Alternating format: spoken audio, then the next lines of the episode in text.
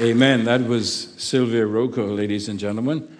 And we thank God for that beautiful reminder today of God's presence, power, and blessing upon us. Amen.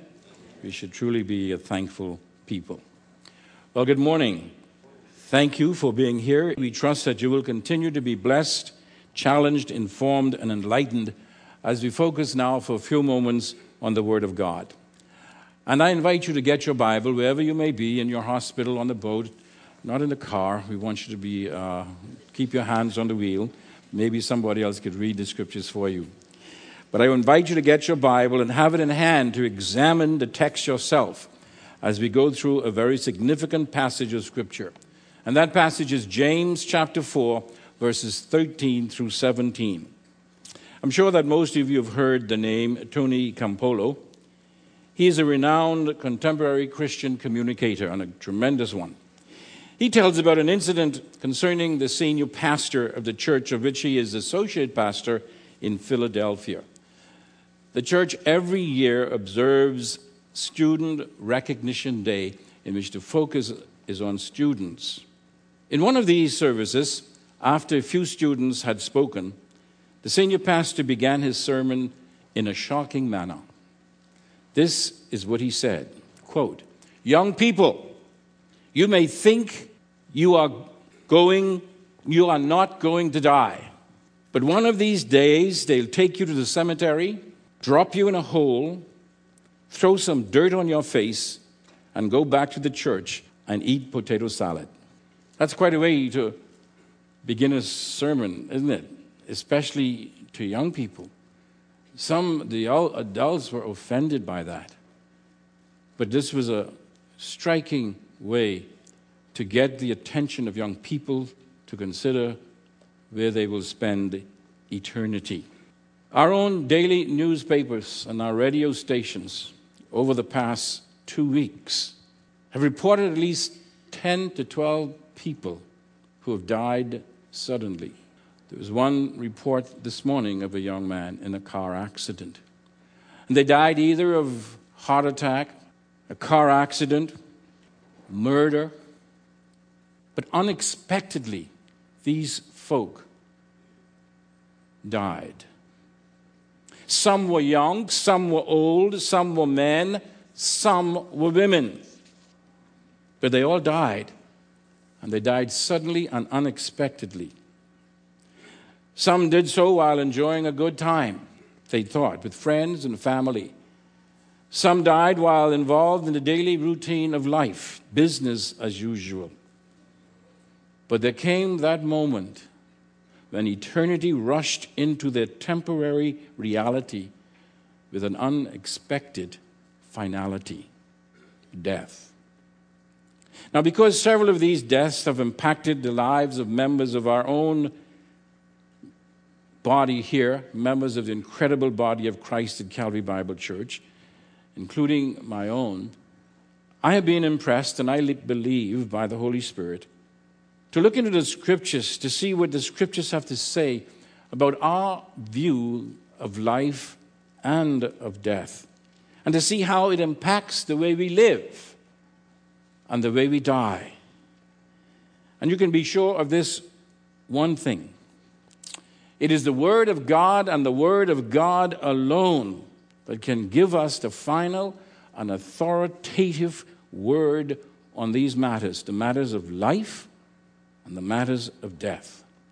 Psychology may offer suggestions of how we live, but it is only the Bible that provides final answers as to the true meaning of life and the significance of death. You can get that information nowhere with final authority other than the Word of God. So I trust that your ears and your heart and your mind are open this morning as you hear what God has to say to you from the Scriptures. So take your Bibles. Let's look at this passage very briefly as an introduction this morning. James chapter 4, verses 13 through 17. I'm reading from the New American Standard Version. Hear the word of God. Come now, you who say, Today or tomorrow we will go to such and such a city, and spend a year there and engage in business and make a profit. Yet you do not know what your life will be like tomorrow. You are just a vapor that appears for a little while and then vanishes away.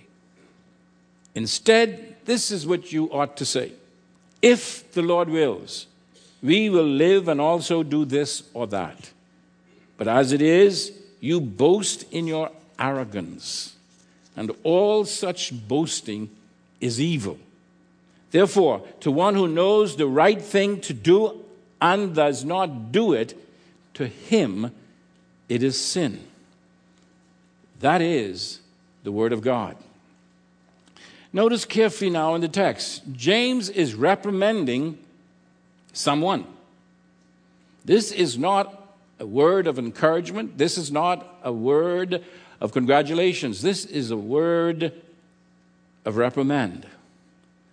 The text seems to indicate that he's reprimanding specifically business people or merchants. But he does it in such a way that the truth he presents applies to everyone of all types. Notice what he says in verse 13. This is how the passage opens Come now, you who say. In other words, listen up. Listen up, fellas. Listen up, young people. Listen up, ladies. I'm talking to those of you who say this. And then he describes certain things that are said and certain things that are done. So, who is the they? And what do they say? And what do they do in this passage? Now, look carefully at the text because we want the word of God to speak to you today. According to the text, they are those who say and do five specific things without reference to God's will. James calls it boastful arrogance. So these are people who are described by James, the brother of Jesus Christ, as those who are boastfully arrogant in the way they live. Notice the five things very briefly. First, they choose their own time to go or do something. The text says, today or tomorrow. That's the time that they choose. They choose the time. Secondly, they choose the place they will go to where they say they will go. I will go to such and such a city. They choose the place. Not only the time, but the place they will go. Then, verse 3, or rather, number 3, they choose the length of time they will stay where they have chosen to go. Spend a year there. So they have chosen the time to do something, the place in which it will be done, and how long they will take. And then, fourthly, they choose what they will do in the place they have chosen to go for the length of time they have chosen to stay. It says, We will go to engage in business. And then, fifth, he said, or rather, they choose why they will go and do what they will do for the length of time they have decided to stay in the place they have decided to go. Notice the text says very clearly to make a profit five specific things that these arrogant, boastful people decided to do on their own. Now, you might ask, what's wrong with that? In fact, that sounds like good planning to me. Choosing the time I'll go, the place I'll go, how long I'm going, and why I'm going, and what I'm going to accomplish. That sounds like good planning to me. But verse 15 gives us the answer to why this is not so in this passage. Succinctly, it says that these people are putting themselves in the place of God. They are living life as though God does not exist. They don't have the right perspective of life. They don't have the right perspective of death. They did not know that life is a vapor. They did not know that life was brief. They did not know that death is an ever next moment possibility. Or if they did, they did not live as though they knew. That's the point. Now, what about you? Read about all of these accidents. It could have been you, could have been me. if it's one thing we do not plan, is the accident that brings us our death. What do you know about life? What do you know about death? Do you know and live with the attitude that you cannot determine the outcome of your life or the length of your life? Verse 13 says, Don't you know what your life, or rather, don't, you don't know what your life will be tomorrow. There's no doubt about this. You do not know, no matter how many plans you've made, you do not know what your life will be like tomorrow. And verse 14 says, Life appears and disappears like a vapor. Do you live with those truths in mind? James then tells us how to live so that we could die in the will of God. Notice what he says in verse 15. Instead, you ought to say. In other words, what we've just talked about, that's not what you should say. This is what you say. If the Lord wills, we will live and also do this and that. Notice now, a right perspective on life impacts both what we say and what we do. A right perspective on life and a right perspective on death impacts both what we say and what we do. Now, let's be clear. These words here are not intended to minimize the need for planning and preparation for each day of our lives. No, Scripture teaches us about that. But this passage here stresses the overriding importance of living each day in complete dependence of the Lord and being careful to make plans with Him in mind. What then should we say? And should, what should we do to be in the will of God while we live and when we die? Those are important questions today, don't you think? And we're going to answer these questions from this text. But we'll do so in just a few moments. But right now, we want you to be blessed through the ministry of the Calvary Quartet. And then we'll come to answer these important questions that deal with life and with death. We are looking at James chapter 4, verses 13 through 17. We've already looked at verses 13 and 14. James, the half brother of Jesus, is saying in this passage that we should not say that we are going anywhere to do anything for any purpose without reference to God. If we do so, we are boastfully arrogant in our attitude and approach to life. And he gives us instructions here as to how we can live in such a way that we die in the will of God. I think that's important truth for us to know, don't you? Now, in verse 15, he tells us exactly what we should say and do to be in the will of God, both in life and in death. First, he says, look at the passage now, verse 15. First, he says, we should say if the Lord wills, we will live. You notice that? If the Lord lives, we will live. This is an attitude of humility and dependence upon God, not self. This is living a life in conscious knowledge and recognition and submission to the fact that God is in control of our life. The Lord is in charge of the length of your life, not you. God is ultimately in control of both life and death, not you, not me. We may not know how long our vapor like life will linger in the air, but God knows. Why? Because He decides how long we live. He says, If the Lord wills, we will live.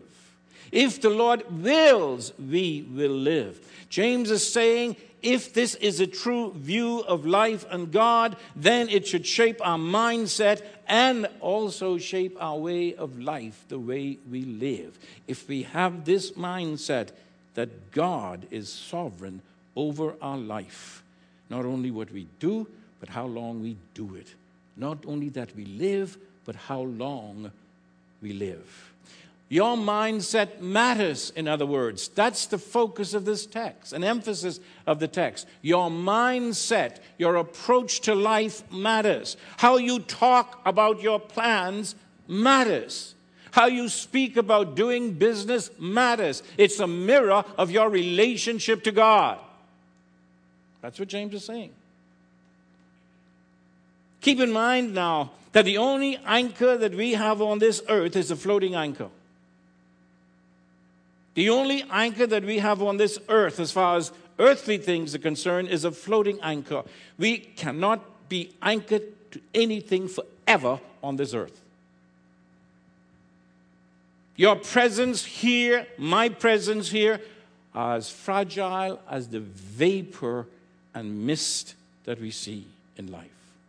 Your time, my time is short. No, how, no matter how long or how short it is, it's like a vapor in the sight of God. Keep in mind this fact James is telling us. You will disappear from this scene, and life will go on without you or without me. Now, that might be difficult for you to believe. Sometimes some people say that's difficult for me to believe. That if I die today, Calvary Bible Church is going to go on, perhaps even as though I was never here in the first place. You go to Ecclesiastes chapter 12, it says the same thing to young people. Remember now thy Creator in the days of your youth. He says, There's coming a time when you will die, when this old house, your house, will begin to fall apart and eventually disintegrate. And he says, When it happens, everybody's going along the street just as usual. Point is, you're not living for here.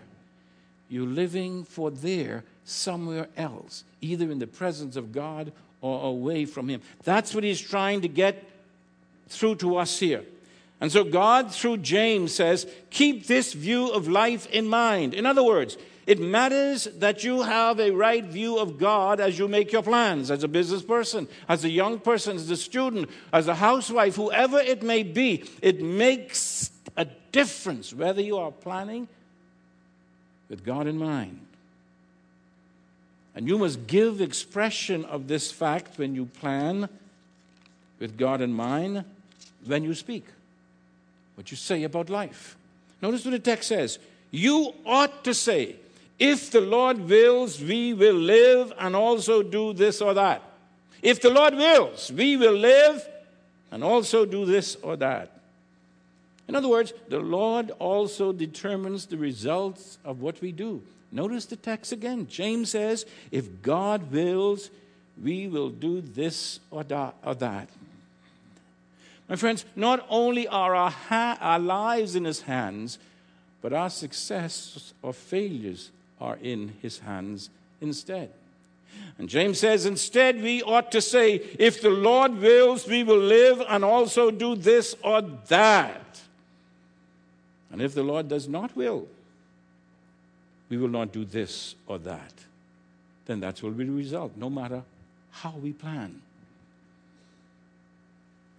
They have a saying in the United States that you never see a U-Haul being pulled by a hearse to the gravesite.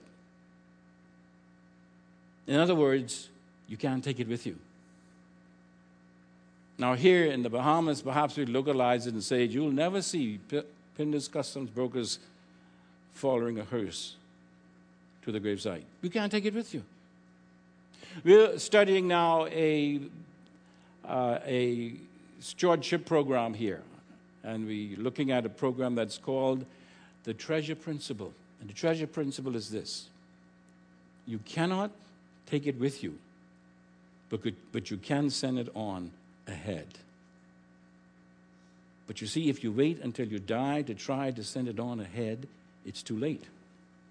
No matter how your plans are, if you look at this passage, this person planned well, this business person. Where he's going, when he's going, how long he's going, what he's going to do there, and why he's going to do it, what he's going to do there to make a profit. But James says that's boastful, arrogant. Jesus says the same thing. Remember the story about the rich man? His plans were so perfect, he made a lot of money. In fact, he made so much money he couldn't even find the banks to put it in. So he kept going place to place trying to get more and more uh, profit from that money. More and more. And he was focusing on himself, he was focusing on earth. He was successful in his business. He had all the money he could possibly make, trying to find places to store it. And when he got to that point of being successful to make a profit, he looked back, he laid back in his chair, and he said, Man, that's great. I've done a good job. Now I'm going to eat and I'm going to drink and I'm going to make merry. You know what God says? You fool. Tonight, your soul is required of you. And who's going to get all these things? Certainly not you. That's what James is talking about here. You must be sure that God is involved in your planning. And take in mind, he says here, that you cannot take it with you, but you can send it on ahead.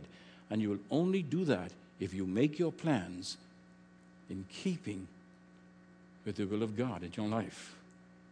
If the Lord does not will, we will not do this or night or, or, that. Whatever we do, this or that on our business trip, James is saying, is in the hands of God. We are not the masters of our destiny. God is. That's the point of this passage. God is. Let us recognize it and humbly submit to it.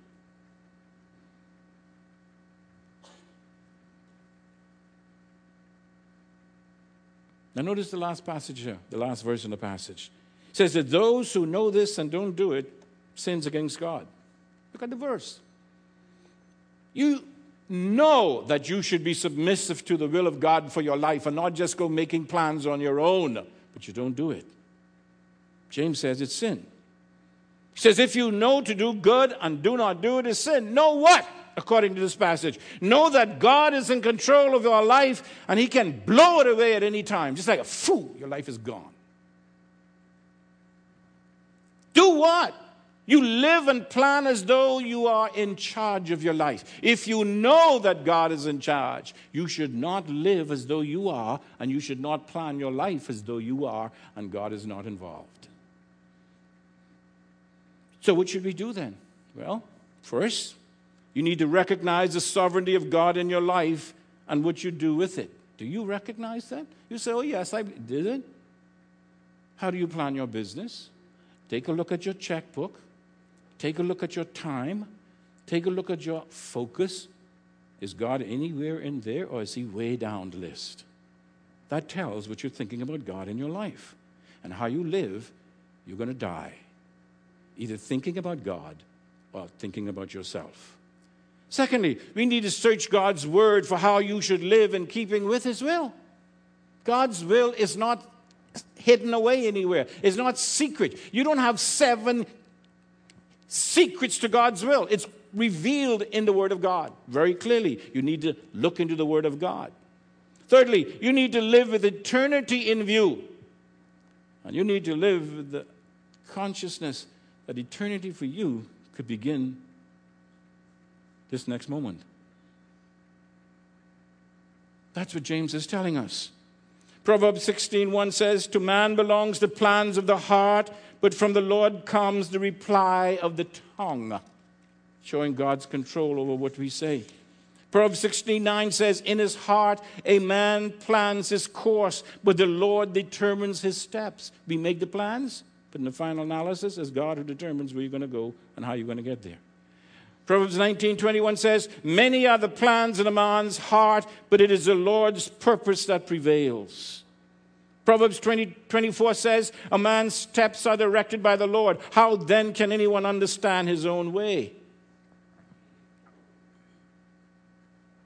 Proverbs 27 1 says, Do not boast about tomorrow, for you do not know what a day may bring forth.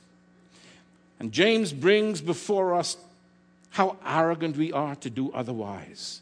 And then we boast in it. I'm such a successful businessman. I plan this. I have a plan for everything. Where is God in the plan? Where is God in the plan? No matter how successful you are, if God is left out of your planning and your thinking, you're going to die in the same way. And then Jesus is going to ask the same way he asked the rich man Who's going to get all the stuff that you work so hard for? Certainly not you. Who's going to profit from it? Certainly not you.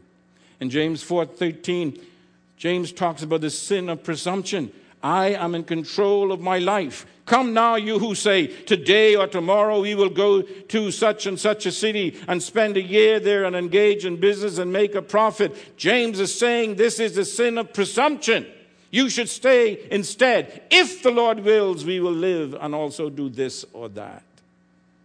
Then there's a sin of boasting here. I'm proud because I'm in control of my life. But James says, as it is, you boast in your arrogance. All such boasting is evil. All such boasting is evil. Then there's a sin of commission. Notice what he says. You are not to know how to do something and don't do it because if you do, it's sin. Not doing what you know to be right is a sin of omission. To one who knows the right thing to do and does not do it, to him it is sin. How is your life planned? Where is God in your life? How do you know when you leave here today that you won't be one of the next victims on the list of accidents listed in the newspaper? You say, Pastor Lee, you're trying to frighten me. Yeah. Because sometimes we need to be awakening the fact that God wants you and me to put Him the center of our lives and to plan our life in that fashion. In John 6:40 it says, "For this is the will of my Father, that everyone who beholds the Son and believes in him who have eternal life, and I myself will raise him up on the last day." In other words, do you want to know what the will of God is for you if you have never received Christ as your savior? It's right here in John 6:40. You should believe on him and receive him as your savior. That's the will of God. It says it clear, very clear. That's the will of God. You don't have to search for that. Admit that you're a sinner, that Jesus Christ died for you, that God raised him from the dead to validate the fact that he had accepted Christ's death on your behalf. That's God's will for you. Romans 12, 2 says, Do not be conformed to this world, but be transformed by the renewing of your mind, so that you may prove what the will of God is, that which is good and acceptable and perfect. It is the will of God that you live a life that is pleasing to Him, and that life comes through transformation of your mind, through the reading and study of the gods and the study of the Word of God. Do you do that? That's the will of God for you. You don't have to figure that. And if you plan that into your life, if you plan to have Christ as your Savior, if you plan to study His Word, to read His Word, so that you can please and honor Him, and you make your life revolve around those truths. When you die, you'll be ready to die.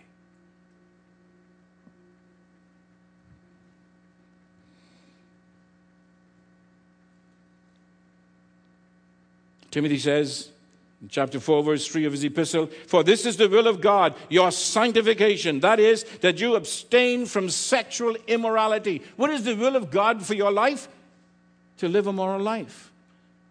If you're a husband, not to be unfaithful to your wife. If you're a wife, not to be unfaithful to your husband. If you are unmarried person, a young person, not to be involved in immorality and fornication, not to be involved in any of these things. You are to be free from immorality. That's the will of God. And if you don't live like that, you're going to die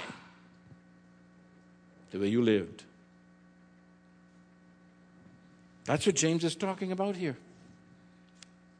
And then John gives us a very startling truth in his passage of scripture. In 1 John 2:17 this is what he says.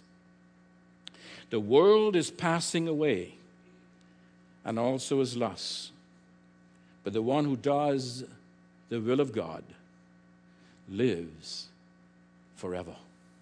If you want to live the way God wants you to live right now on this earth then you Place your faith in Jesus Christ. That's the will of God for you. Then you are to look into the Word of God to see how He wants you to live and plan your life on a day by day basis. Plan your business, plan your career, plan your schooling, everything. Send it around to Him. Flee immorality. Live a holy lifestyle. Live your life in conformity to the will of God. And then this is what James, this is what John says. You do that, you will not only be living in the will of God on earth, but you will be living in the will of God when you die. And a result of that, you will live forever. So come now, you who say, I'm going to go here, I'm going to go there, I'm going to spend this amount of time, I'm going to do this thing, and this is the reason why I'm going to do it. I am the master of my life. That's the wrong way to live. If you die like that, your eternity is not a happy one.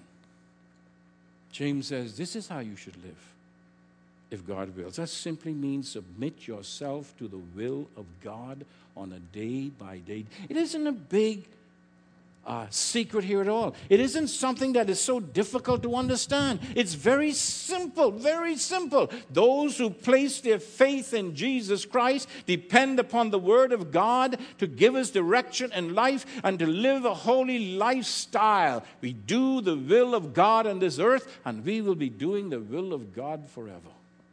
But it begins here. And the way you talk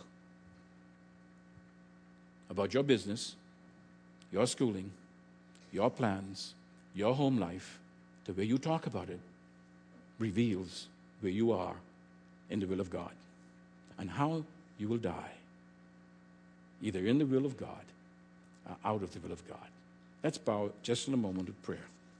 Father, thank you for your word that, again, once more, focuses on the brevity of life and our need to be ready. We pray that by your Holy Spirit, you might use your word to speak to the hearts of all those who hear, so that we might live in humble submission to the will of God in our lives. In Jesus' name we pray. Amen.